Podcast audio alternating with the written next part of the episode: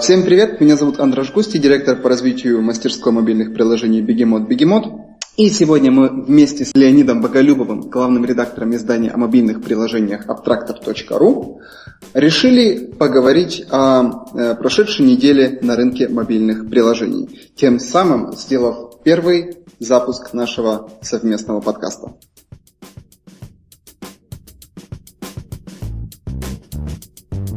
Мы начинаем с продвижения приложений и игр в социальных сетях. У да. нас на этой неделе вышла интересная статья от э, ZenApps. Да, да, да, да. Там, наверное, как раз наша общая знакомая Инна писала. Да, да? да. Инна вообще много выступает и ездит по конференциям. Мы с ней, в принципе, довольно хорошо знакомы уже давно. Вот. И всегда она очень интересно выступает. Я знаю, у тебя был с ней разговор про азиатские рынки недавно. Да-да-да, я вообще не понимаю, откуда у человека столько энергии и сил. Да. Завидую просто черной завистью.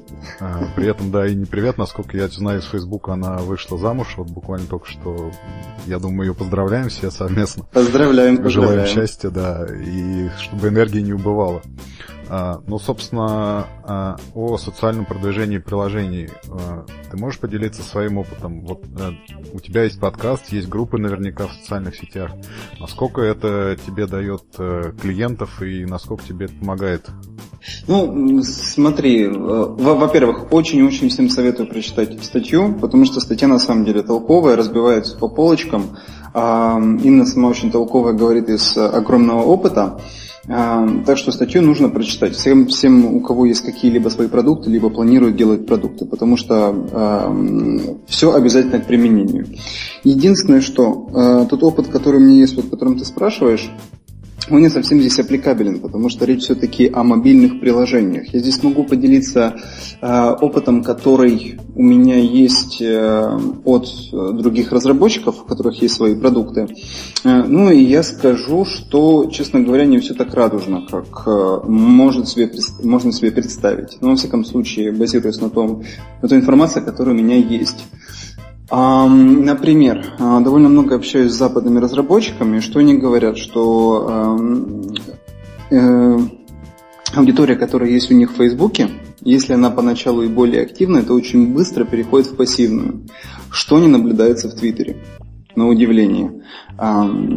И очень часто приходится подкачивать эту аудиторию платными постами. И тут есть такая особенность у Фейсбука, которую очень многие замечают, что если ты начинаешь платить за посты, твои посты в определенный момент начинают пропадать из новостной ленты твоих подписчиков. То есть, если ты не платишь, тебя не видят. То есть, тут такая палка о двух концах. Естественно, есть положительный опыт у разработчиков, когда речь идет о продвижении через Facebook, потому что ну, самая главная платформа, Facebook это активно продвигает. Если много туда денег вкладываешь, то, естественно, и фидбэк от этого есть. А про ВКонтакте я таких, честно говоря, случаев, про такие, про такие случаи не, не слышал много. Вот знаю несколько примеров российских разработчиков, например, тот же Bon Appetit, который чудесно просто продвигается через социальные сети. Потому что у них вот бизнес-стратегия такая, то есть либо, либо пользователь приобретает э, контент, либо он его получает бесплатно, ну, за шер. Вот, отличная вещь. А, вот, но для меня, на самом деле, откровение было то, что для Запада очень хорошо работает Twitter именно а, в плане привлечения мобильных пользователей. Вот такой у меня опыт. А у ну, тебя что? Сейчас Twitter вообще же запускает рекламную сеть у себя, но, правда, она пока недоступна в России, насколько я понимаю. И там все будет еще... Ну, либо так же, как в Фейсбуке, будут пропадать посты там и, соответственно, будут трудности, либо, наоборот, все будет гораздо лучше. Ну, вот. Надеюсь, что будет лучше. Ну, вот мне, честно говоря, всегда фейсбучные группы игр и приложений выглядят каким-то странным объектом, который непонятно для чего и непонятно как. Но с этой точки зрения все, наверное, зависит от рынка. То есть, например, в Японии, как мы недавно писали, социальные группы, они просто обязательны там, да, в США, не знаю, там, ну, плюс-минус. В России социальная группа в Фейсбуке это вообще какое-то странное образование, которое, по-моему, а, никакого ни трафика, ни профита разработчику не дает. Вот про ВКонтакте сложный вопрос, честно говоря. Вот сейчас они запустили платформу, но она вот только для игр. Ну, надо посмотреть, как оно будет все работать. И на самом деле это must-have в некоторой степени. Ну, то есть запускается какое-то приложение, например, для изучения языков. Что у него должно быть? У него должен быть лендинг, у него должно быть видео, опубликованные приложения в App Store и Google Play, и, естественно, странички в Facebook и в ВКонтакте. В первую очередь для техподдержки, в моем понимании. Ну, безусловно, да, но... мы скорее говорим о группах как о способе привлечения пользователей. Вот с этой точки зрения, по-моему, это ну, вопрос, который след... нужно дополнительно исследовать. С точки зрения техподдержки, конечно, безусловно, это вот самое первое, безусловно, это must-have. Ну вот именно, собственно, об этом и пишут, что можно по-разному использовать, но мне кажется, ну, полностью с тобой согласен, что в плане продвижения довольно сомнительная вещь, ну, мое мнение. Окей, дальше. Какие у нас события еще были? А, вот одно из главных событий в самом, по-моему, начале недели. Yahoo и Flurry объявили о том, что они сливаются в экстазе, и Yahoo покупает Flurry. Да, собственно говоря, это один из трендов последнего, наверное, года. Укрупнение инструментов, когда одни покупают других, и этот тренд, вот он буквально... в конце две тысячи тринадцатого, в начале две тысячи четырнадцатого очень сильно проявился. Ну, там Unity чего-то покупает постоянно, там Apani купила, Distima, такое большое, большое слияние на рынке. Microsoft кого-то купила, по-моему, Captain называется платформа. Вот, и самое последнее слияние, это вот Yahoo купила Flurry. Пользуешься ли ты Flurry? Как ты вообще на это смотришь? И что ты про это думаешь? Ну, Flurry, конечно, я пользуюсь. Я, честно говоря, не знаю разработчиков, которые не пользуются Flurry. Довольно удобный инструмент. Что меня вот в самой этой сделке как бы заинтересовало, это, во-первых, восторженные отзывы с обеих сторон. Ну, мне почему-то показалось, что это было искренне. То есть обычно покупаемая сторона не очень в восторге от сделки. Ну, во всяком случае, там как-то это так замечается. А здесь как бы все очень довольны. Второе, что меня как-то зацепило, то, что дешево как-то. Ну, как-то триста миллионов, ну, не знаю.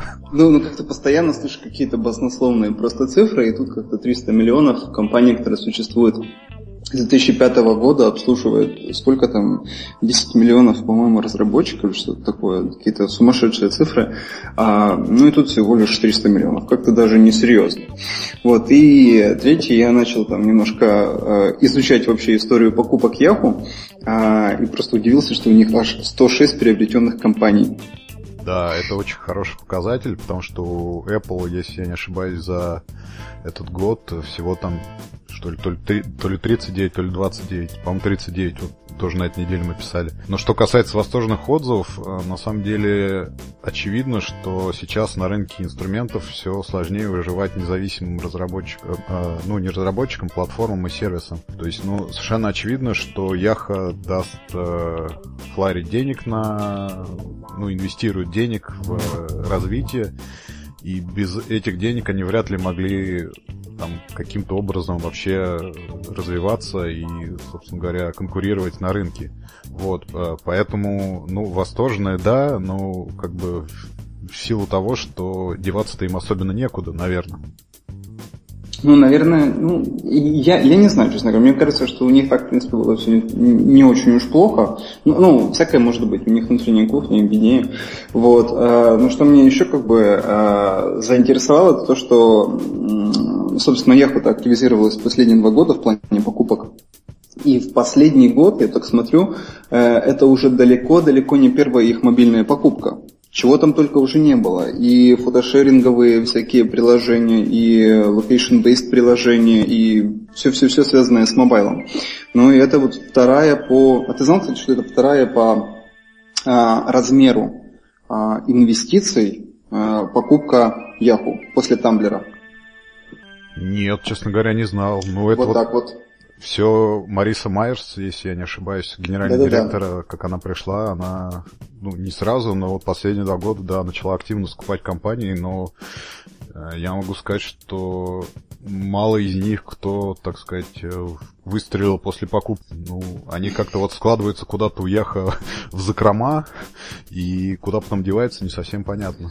Ну, вообще не понятно, откуда у них ресурсы, чтобы это все, этим всем управлять. Ну, то есть, первоначально они хотели это делать для того, чтобы модернизировать этот образ компании, которая начала умирать сразу после доткома. Да-да-да. Вот, и, и тут как-то начали скупать-скупать, ну и аналитики как бы говорят, что вроде как а, а, они покупают скорее не для того, чтобы получить новые компании, а для того, чтобы получить новые кадры. То есть как будто очень глубоко их интегрировать вот ну, а, да, сам я, Yahoo. Я об этом и говорю, что ну они как э, отдельные продукты, стендалон, так сказать, они после покупки Yahoo куда-то деваются. Ну, никуда Очень... они интегрируются в Yahoo, конечно, но после этого становится менее незаметно. Очень но... надеюсь, что так не произойдет с Флури, любимым. Да. Кстати, насколько я понимаю, Yahoo — это вообще один из крупнейших ай ти-компаний Северной Америки, и у нее капитализация там какая-то ну, хорошая очень. То есть у нее есть откуда и есть куда двигаться. Главное — задавать вот этот вектор. Ну да, просто имидж, наверное, не очень сложился исторически. Вот. И раз уж мы начали об инструментах говорить, вот и вообще об аналитике и о всех прочих, то вот на этой неделе вышло исследование Vision Mobile. Это крупнейшее вообще исследование мира мобильной разработки.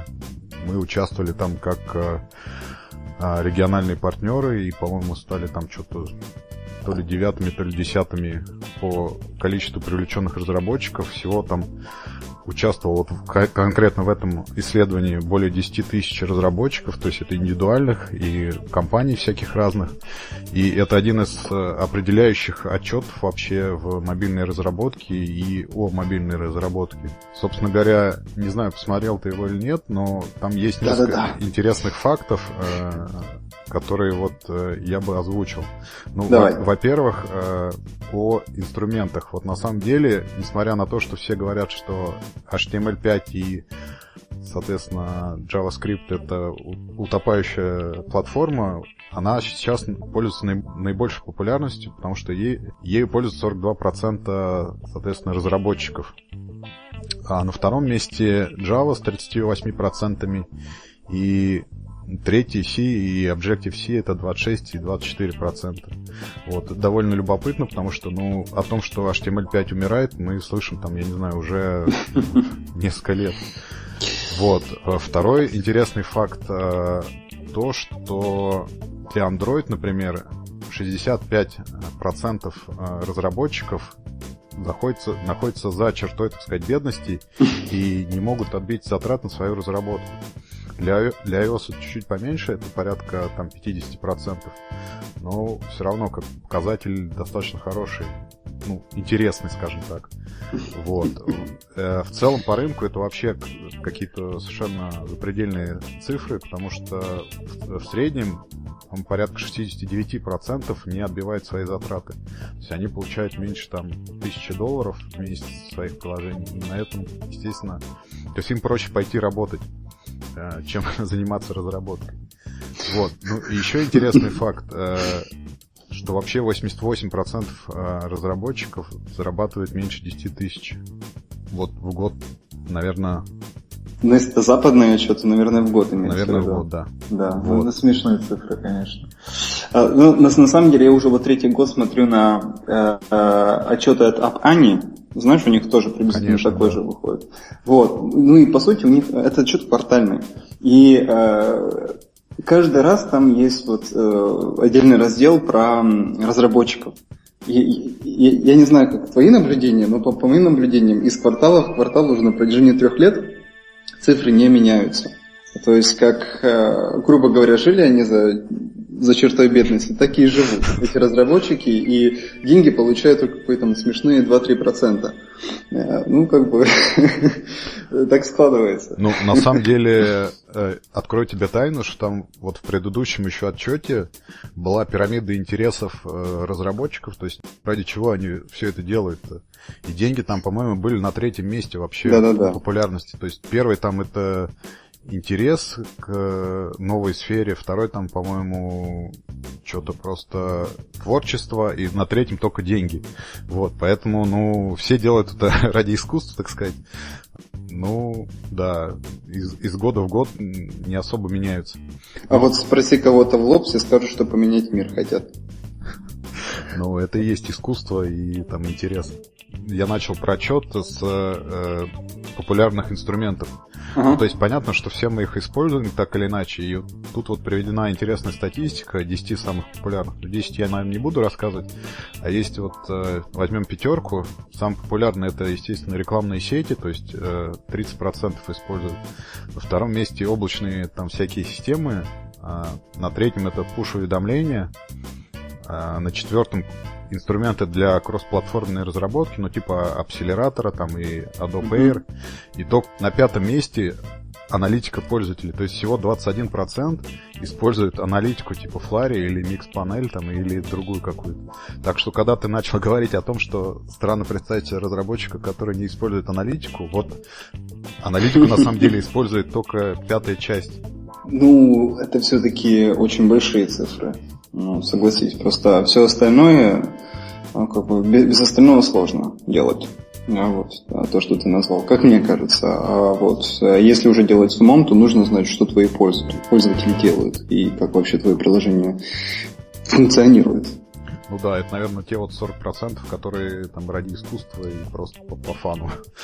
Им не нужна аналитика, они делают там ради себя. Ну хорошо, и, наверное, тогда последняя наша новость, ну не наша вообще, общемировая, э, обнаружение на iOS-устройствах там всяких э, недокументированных фоновых процессов, э, которые дают Apple э, возможность получить доступ к данным, э, там, совершенно, которые даже, по идее, должны быть зашифрованы, к трафику, э, к установке приложения на устройство и так далее. Вот, собственно говоря, эксперты по безопасности говорят, что это для того, чтобы Apple могла следить и по заказу спецслужб за пользователями. Сама, сама Apple утверждает, что эти сервисы нужны самим разработчикам для отладки. Вот, пользовался ли ты когда-нибудь этими сервисами в своей работе? И как ты вообще думаешь? Ну, вообще, насколько я понял, мало кто, в принципе, их использует для отладки, вот эти вот скрытые функции. Во-вторых, я не понимаю, что здесь вообще странного. Ну, то есть, ну, как-то уже, уже, мне кажется, все давно свыклись с тем, что да, компании за нами следят, да, правительство за нами следит, да, правительство следит за компаниями, соответственно, существует треугольник. Ну, ну как бы, по априори предполагается, что есть что-то вшито, что делает нас несвободными. Тут либо уходить в лес и отшельничать, либо жить в обществе. Ну, как-то так. Ну, либо, конечно, выступать против, что-то менять. Ну, каждый для себя выбирает. Но это абсолютно логично. Здесь, кстати, вот буквально я сейчас читаю Шантарам. Знаешь такую книгу? Нет. Очень клево, очень советую, очень длинная, но при этом читается интересно, про австралийца, из, который сбежал из тюрьмы в Индию, и там просто открывает для себя все, так сказать, чакры. Там есть очень классная цитата, я читаю по-английски, поэтому ее процитирую по-английски, надеюсь, что все поймут и слушают, и она очень сюда в тему. «The only force more ruthless and cynical than the business of big politics is the politics of big business». Отлично. Да, ну просто вот сюда вот идеально подходит. А, ну вопрос в том, что на самом деле можно документировать эти функции, там, процессы и так далее, и сказать, что, ребята, смотрите, эгегей, у нас все открыто и э, прозрачно, а можно делать вид, что они как бы спрятаны и реагировать по, собственно говоря, факту их обнаружения. Вот это... Не совсем мне, честно говоря, понятно от такой компании, как Apple, ну, окей. Не знаю. Мне кажется, все логично. Ну, я, я бы, наверное, точно так же поступил на их месте. Ну, нашли, но нужно что-то сказать. Не нашли, ну и хорошо. Don't trouble the trouble until trouble troubles you. Знаешь? Прекрасно. А, ладно. Окей, про приложение. Нам на этой неделе прислали пресс-релиз. Приложение «Поумничай». Вот. Это... Я не знаю, знаешь ты, есть QuizUp такая. Да, но... да. Я в нее очень много играл, ну, очень она интересная, там, захватывающая и так далее. Вот это совершенно русский аналог, вплоть до там дизайна некотор- некоторых элементов. А, вот QuizUp, поток по-русски, соответственно, там про, про бриллиантовую руку, запорожцы и так далее. Вот, это первое такое. Это не реклама, но оно еще достаточно сырое, поэтому как бы пользуйтесь на свой страх и риск. Но вот приложение «Поумничай» достаточно интересное. Второе приложение, которое я использовал на этой неделе достаточно много, это, конечно, World of Tanks Blitz. И, э, у нас, опять же, на этой неделе вышло большое интервью с э, представителем Wargaming. Он достаточно много интересно рассказывал о разработке мобильной версии, э, как, собственно говоря, наследницы больших вот э, десктопных игр. Вот. Э, ну... Тоже тут э, достаточно интересно наблюдать за психологическими аспектами, которые, казалось бы, в танковых баталиях вряд ли можно обнаружить, но реально они там есть, и, собственно говоря, отличная игра у них вышла, у наших белорусских коллег. Э, вот, это, собственно говоря, два, э, ну, надо сказать, две игрушки, ну, вот так вот. Окей, я тоже поделюсь. Слушай, ну, ну на самом деле вот ты, у тебя два приложения, я э, скажу, скажу, должен сказать про три. Э, у меня э, очень странное отношение к приложению Pinterest. Я его регулярно, с регулярностью один раз в месяц то удаляю, то заново устанавливаю. Вот я его заново установил. Ну, это, это просто вот когда будут писать книги про мобильный рынок, когда это наконец-то станет вот. Э, Когда, когда станет возможно написать историческую книгу про развитие мобильного рынка, я думаю, что Pinterest туда войдет. Это все-таки явление в свое время было и до сих пор является. Вот, из того, что совсем свежего, ты упомянул про QuizUp. Вот есть еще такое приложение, называется Logic от разработчика FitBrains. Ну, по сути, такая довольно прикольная, не то чтобы головоломка, а вот инструмент, который помогает тренировать тебе память и логическое мышление. Кажется, что для детей, но вообще ни разу. Там устанавливаешь свой возраст, и так довольно все жестко. Очень советую всем, кто хочет потренировать свой ум. И еще приложение Pacemaker. Это диджейская установка, наверное, ничего нового, таких уже масса есть, но просто очень красиво сделано. Я люблю приложения, которые красиво выглядят. Здесь очень много анимаций, здесь все такое флетовское, но при этом не, не надоевшее флетовское, как-то вот свежо это сделано, правильно подходит сюда. Но, к сожалению, все-все-все платное. Каждый, каждый фильтр музыкальный стоит что-то... Ну да, девяносто девять рублей. Ну, кто фанат, тот, наверное, не поскупится заплатить. Хорошее приложение. Да, я его, по-моему, даже скачивал, но у меня, честно говоря, на iPad нет ни одной песни. И... А они, они предлагают бесплатно. Ну, может, так раньше было, что вот нельзя. Они сейчас по дефолту предлагают тебе несколько песен, которые не обязательно покупать. Угу. Ну, отлично, я тогда еще раз попробую, да. Я, я тоже его видел, и оно очень прекрасно. А, а еще, на самом деле, я хотел сказать о приложении Duolingo Test Center. По-моему, достаточно занимательное. Это тест официальный по э, английскому языку. Ну, то есть Duolingo — это вообще система обучения, если ты знаешь, игровая, ну, типа Lingua Leo нашего. Mm-hmm. Вот. И они предлагают тебе пройти за двадцать долларов тест, ну, сейчас он бесплатный в честь выхода приложения, и получить официальный сертификат на знание английского. Вот никуда не ездя, там, я так понимаю, у тебя... спикер, с которым ты говоришь, общаешься и доказываешь свое знание английского. Клево. Получаешь свой сертификат на мобильном устройстве. Вот такой, по-моему, достаточно прикольный способ монетизации языковых всяких штук. И само по себе достаточно прикольное приложение. Угу. Вот.